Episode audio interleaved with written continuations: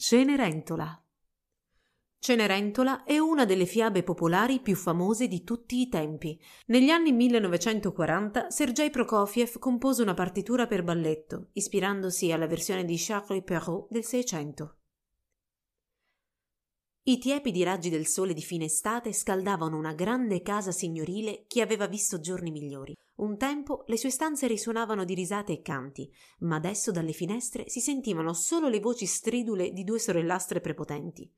Questa volta stavano litigando per uno scialle ricamato. Si contendevano lo scialle tirandolo da una parte e dall'altra, facendo una danza sgraziata nella sala da pranzo. Improvvisamente il tessuto si strappò ed entrambe le sorelle caddero sul pavimento di legno. Mentre discutevano animatamente di chi fosse la colpa, la loro bellissima sorellastra, Cenerentola, sedeva in cucina a cucire fiocchi di seta.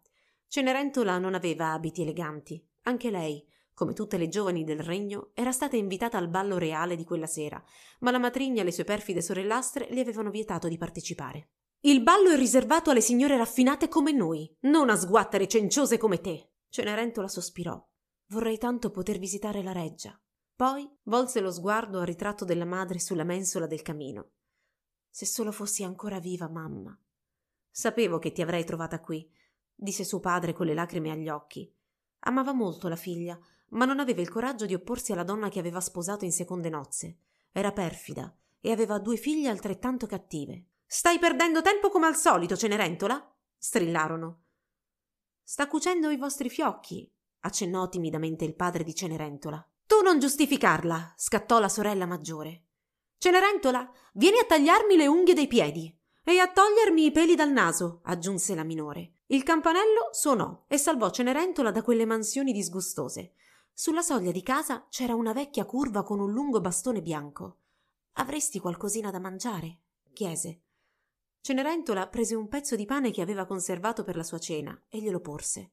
«Non darle niente!» urlò la sorella più grande. Stava per aggiungere altro, ma con un cenno del bastone la donna le serrò le labbra. Un altro cenno e la vecchia era sparita.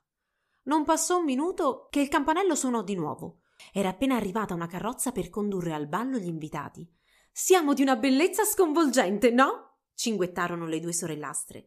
Cenerentola preferì non rispondere. Accompagnò alla porta il padre, la matrigna e le sorellastre e rimase sola in casa. «Almeno avrò un po' di silenzio e di tranquillità», sospirò Cenerentola. Immaginò di trovarsi al ballo insieme al principe.